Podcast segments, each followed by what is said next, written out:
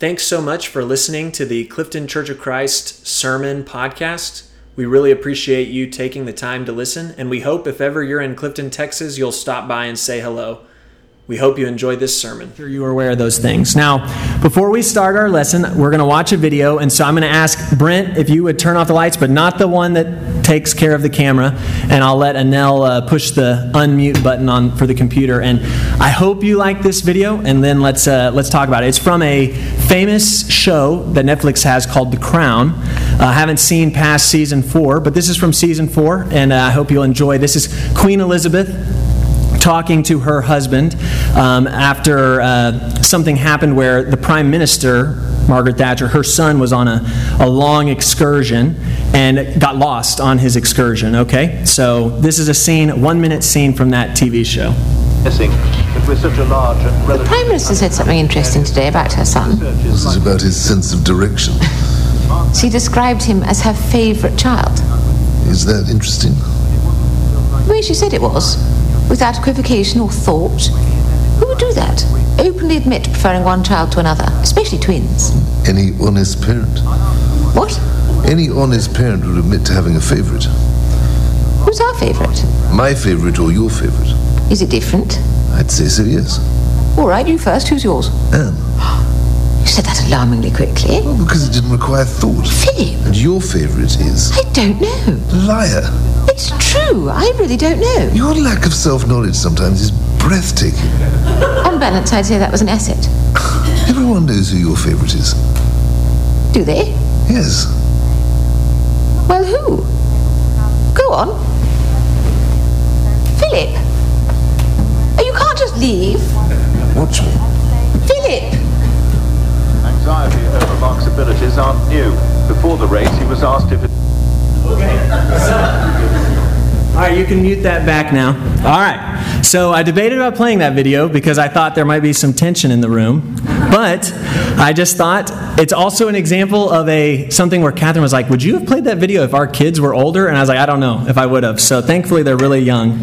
Um, but one of the reasons why I wanted to play that video is because whether you liked it or not, whether you laughed at it or not, it's an example of something that is a picture into the world. Okay? I want to say it like that.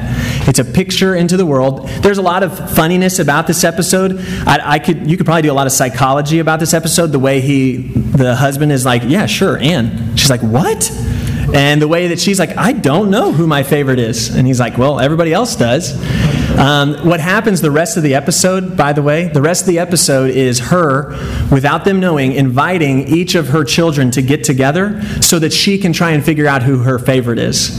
So she meets with her, I think she has three sons and one daughter, and she meets with each of them because she wants to try and figure out who her favorite is. And I won't spoil the rest of the video. But one of the things that you should know, if you don't know this already, that in all shapes and sizes, all over the world, throughout all time, people have had favorites. Coaches, for good or for bad, have favorites. Let me give you an example of coaches negatively having favorites. If you've got a coach that they know that there's a big booster that donates a lot of money, that son is an eighth grader, you better believe that coach is thinking about how they're going to make sure that eighth grader gets to play.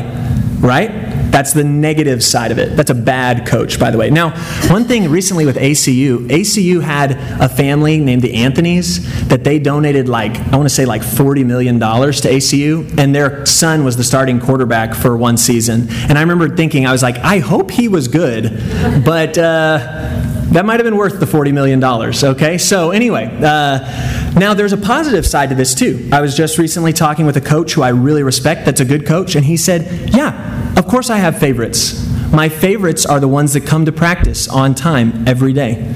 My favorites are the one that come to summer workouts every summer workout. My favorites are the ones that take coachability. That whenever I say, hey, we need you to line up and run as fast as you can, and they, they do it, they try hard. Their favorites are the ones that don't disrespect their teachers and don't go to ISS and don't do those things. It doesn't matter how athletic or unathletic they are. The good coaches would say, My favorites are the ones that actually try their hardest. Okay. Now let's talk about with jobs. Has there ever been a time in history where bosses have favorites in a negative way? Has anyone ever worked at a company where you felt like the boss had a favorite who went and they played golf with all the time that maybe wasn't as good at their job at you, but they liked them a lot? Or maybe there's different times throughout history where certain people have elevated their children or their niece or their nephew or their, they've elevated them up the social or up the, the work ladder because they're their favorites. That's called nepotism, right? Is that what that's called? Okay. That's bad. But there also are plenty of times where in work you see a boss say, Sure, I have a favorite. I have the person who comes and works their tail off all the time.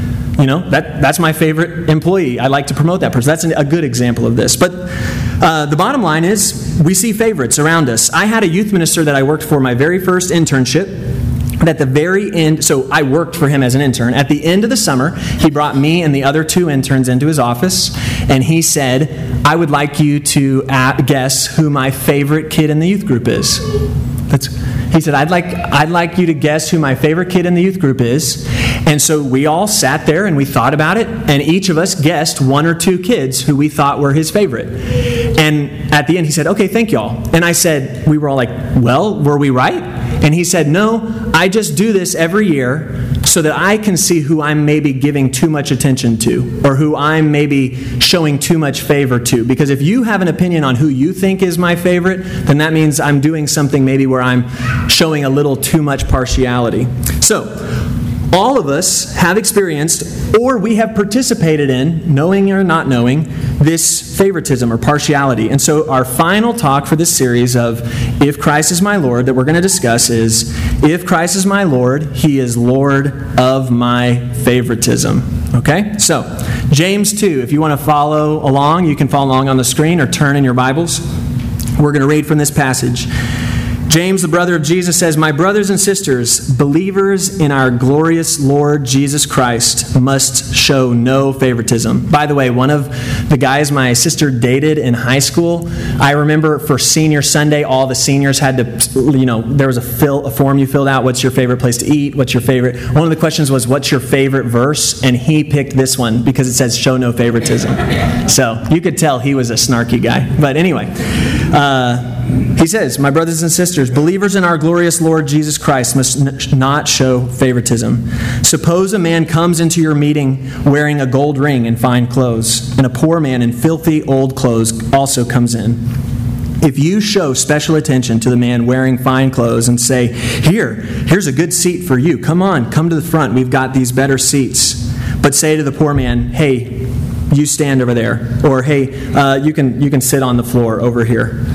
Have you not discriminated among yourselves and become judges with evil thoughts? Or, I'm going to use the New Living Translation for just that first part. The New Living Translation says, My dear brothers and sisters, how can you claim to have faith in our glorious Lord Jesus Christ if you favor some people over others? So, this was not on my docket of things I was going to prepare, but it came to my attention. I said, I have to do this sermon because literally the very first line is If Christ is your Lord, you cannot show partiality to people. And this is where James presents this really beautiful image of something that happens all the time. And I'm not even just saying churches, but James is using a church analogy. So I'll cha- use a, a church analogy. If there was a church somewhere out there that had certain people come in on a Sunday and the welcoming team looked and were like, oh, this is who we've been waiting for. Look at them. They look perfect. They look amazing. Look at their family. They look so amazing and incredible. And oh, we want them so bad. Come on, y'all, we got to get the A team over here. Hey, would you like a coffee? Would you We don't normally let coffee in the auditorium, but you can have coffee in the auditorium. You know, do we do that? And then if someone else shows up who doesn't look like the dream person that you want to be a part of the church, maybe isn't wearing the right clothes, maybe pulled up in the wrong kind of vehicle, maybe smells a little bit, maybe so on and so forth. Uh, uh, hi, yeah. Uh, yep, there's the auditorium, okay. Now that's a pretty sad picture, right? That's a pretty hard picture, but guess what? That happens around churches all over the world, and it happens, it happened back then. So James is saying if you do this, Christ can't be your Lord. Because if Christ was your Lord, You must not treat people differently. It's as simple as that. In the kingdom of God, there is no such thing as the cool kids table. Okay? Now, just so you know, there are also some of you in this room who grew up not at the cool kids table. Some of us in here were at the cool kids table. Some of us in here were not at the cool kids table, and you judged the cool kids table. There's neither of that either. Does that make sense? You cannot say, hey, here's a cool kids table, everyone else, ugh, I'm glad we're not over there. And you can't go, I'm over here and I'm not the cool kid, and those cool kids over there are the worst. I hate them. I can't stand them. They're so judgmental. What did you just do? You just did the exact same thing. And Jesus is saying, You can show no partiality. There is no, well, I am going to treat them differently because of how I see them. We might, well, I'm going to, I was going to say this later, but I'll say this now because I think I should.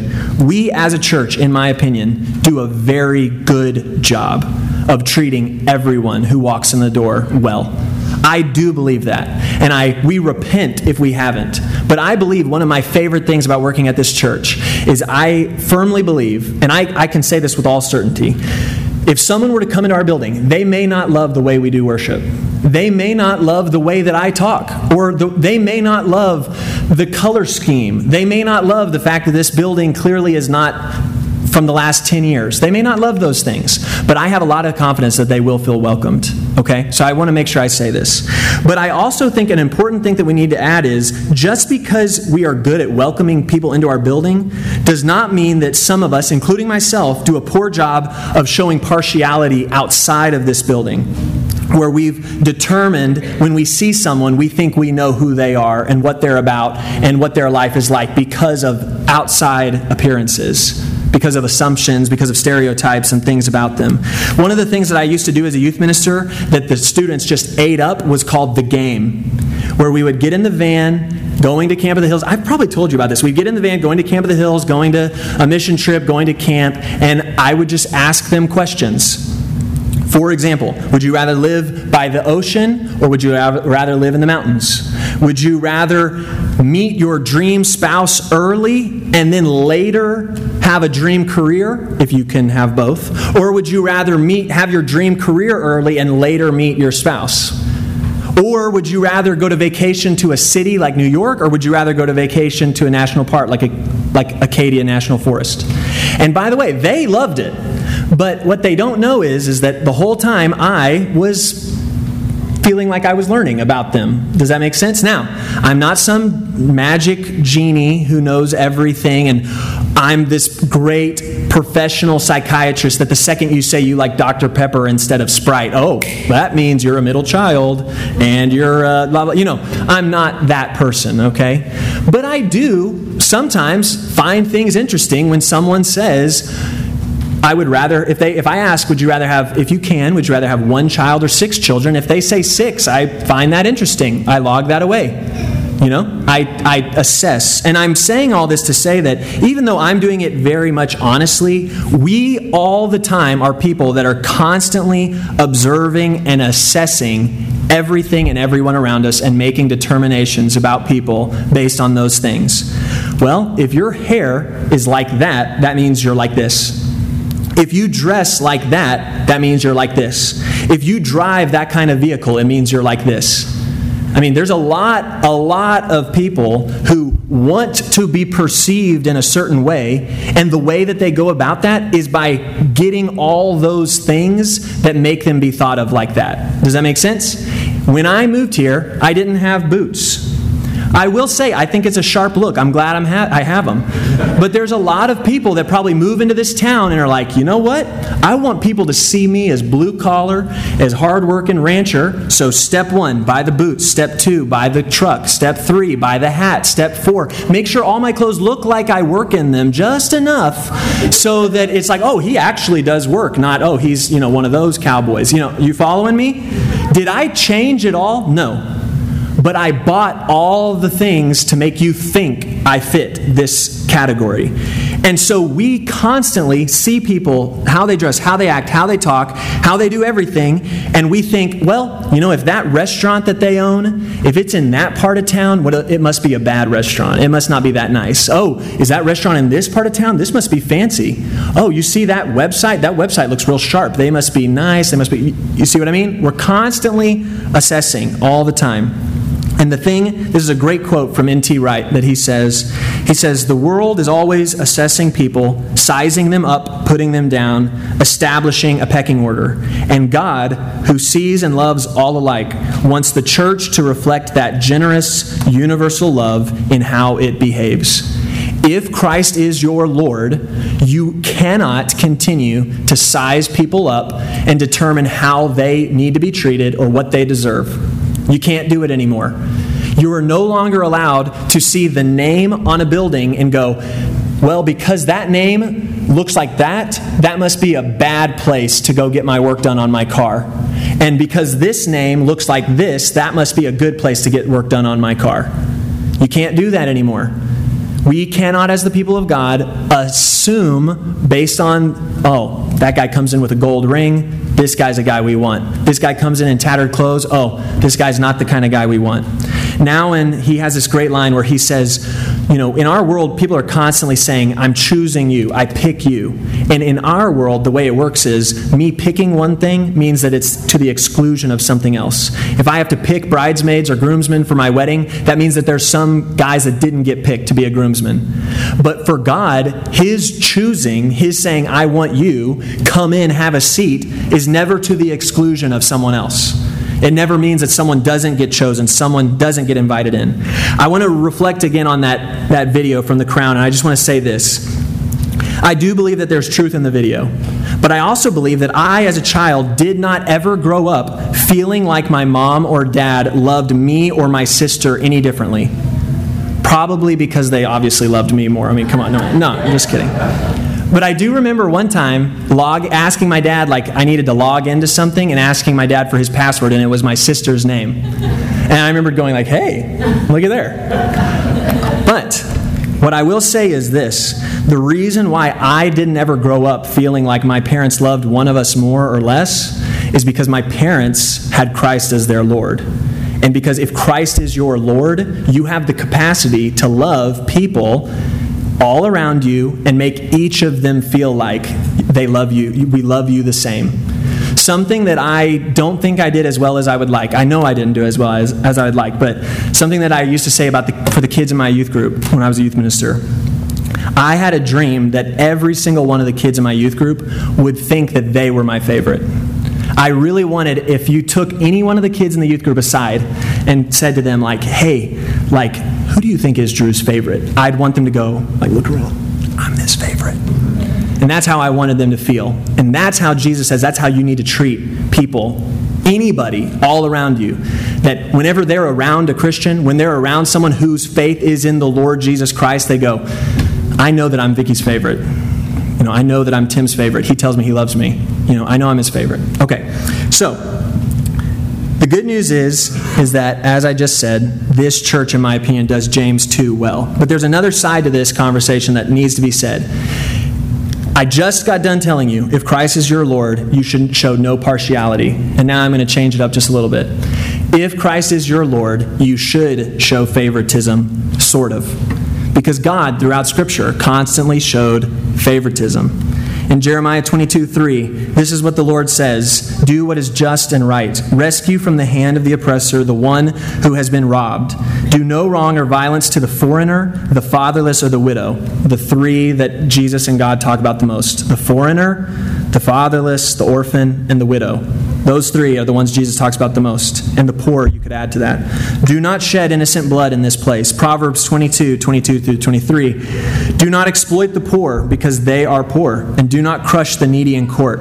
For the Lord will take up their case and will exact life for life. It was very common back then probably still common today, that the more you had, the more likely you were to be able to get out of a court case problem because you could pony up and have the best lawyers. You could pay off the judges. I know that never happens anymore.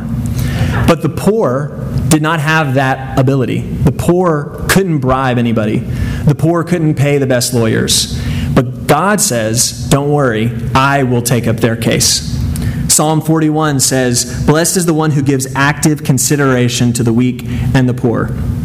So, I just got done telling you not to show favoritism or partiality, but that's not the whole story. The whole story is that God is constantly a God who says, the people who are not given as much attention, the people whose voices are not heard as much, the people who are often ignored and neglected and pushed to the margins in society, those are the people I want you to give extra priority to.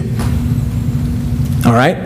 This is God talking when he says, Blessed is the one who gives active consideration to the weak and the poor. So let me, I'm gonna, I've got a few examples of how I see this at work. First, I want to talk about my dad. My dad embodied this as well as anybody I've ever met, where throughout his career, he has had special needs individuals, whether in his youth group or in his church. Amelia Newsom, Nash Lewis, Kyle Davis, Kevin Davis's younger brother. And I know that my dad is a good youth minister, and this is something he taught me. He's a good minister, he's a good person, he's a good disciple. Something he has taught me is that you will be defined as a minister by how you treat those people not by how you treat everyone else. And I remember when my dad was a youth minister, they'd have youth group at our house as a kid. It was a little house, and there'd be like 80 or 90 high schoolers in there. And they'd always break up into their rooms, and he would they, they would sing, they would have a discussion topic, they'd break up to discussion groups, but my dad would stay in the living room in the entryway, and he would have a one-on-one talk with Amelia Newsom and he would sit there with her and they would just try to read the Bible together. And she got his undivided attention during that time. It wasn't, hey, you can't bring your daughter to this. It's going to be such a distraction. It's going to be such a problem for everyone else. We got to come up with something else. It was, I am going to make sure she has priority here. That's something my dad showed me. My dad showed me and taught me that a youth minister, a minister, is defined by how well they do that. Our churches are defined by how well we have our eyes. We cannot wait for someone who is poor. We cannot wait for someone who is an outsider. We cannot wait for someone who has special needs to come in our doors because we are going to overwhelm them with the love of Christ. Our church at this moment does not have someone that is attending here that is a special needs child. But I guarantee you, if we did, we would take that entire youth wing, if we had to, and make a space for them to feel comfortable. Does that make sense? Because James 2 tells us that is what we do as the people of God. Whereas the world often says, can't we just find a way to put them over here? We say we're going to make them the priority. Another example of this is in our town. There's two people that I consider some of the hardest working disciples for Jesus I know in this town are Kathy Meisner and Ted Jones. Whether you know those names or don't know those names, Kathy and Ted, they are people that if you want to know what you can do to be helping poor people in our town, they know because they're there at their houses all the time. They're constantly at work to do that. Not because they're super Christians, but because they've come to be they've become someone who's embodied this idea of not only do we not show partiality of ugh, you're you stink, ugh, I don't know if I can be around you, you're homeless, you're kind of scaring me. They go out of their way to say, this is who we have to go talk to. This is who we have to go reach. So, how do I want to wrap up this series? Uh, because this is the last series and I'm kind of sad about it. I thought about a lot of things. I thought about just how much I wish I wish we could somehow wave a wand and just make all of us do this really well. I wish I could do that for myself. Uh, throughout this series, there have been some little marginal ways in which I've preached a sermon on if Christ is my Lord of my blank I've done some changing in my life, but I think we can all admit not, not a lot of us have just done a ton of life change because of this series.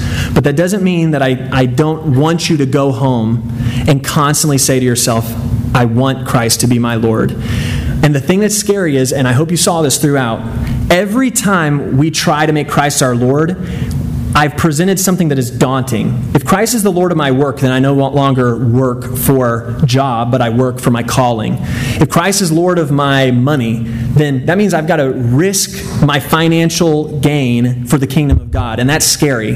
But one of the biggest things is if Christ is your Lord and you are able to do those things, all of those things will make your life better. Every single one of those things is something that would make you tap into that abundant life that Jesus has in store for us.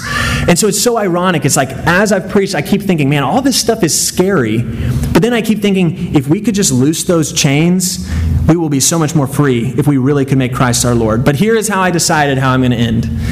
If Christ is your Lord, the Lordship of Christ is going to most clearly be seen, as James tells us, in how you treat people, how you love people. Do you want me to give a barometer to you? Like, how do I know if Christ is really my Lord of my work, of my money, of my family, of my. How do I know? The best barometer. How do you treat people? Do you love them like Jesus loved them? There's a lot of complicated things we can do with church. This is as not complicated as it gets. Love God with all your heart, soul, mind, and strength. And how do you treat people? Okay? And to put the cherry on top, how do you especially treat the poor, the immigrant, the widow, the orphan? Those that the society has said, yeah, let's push them over here.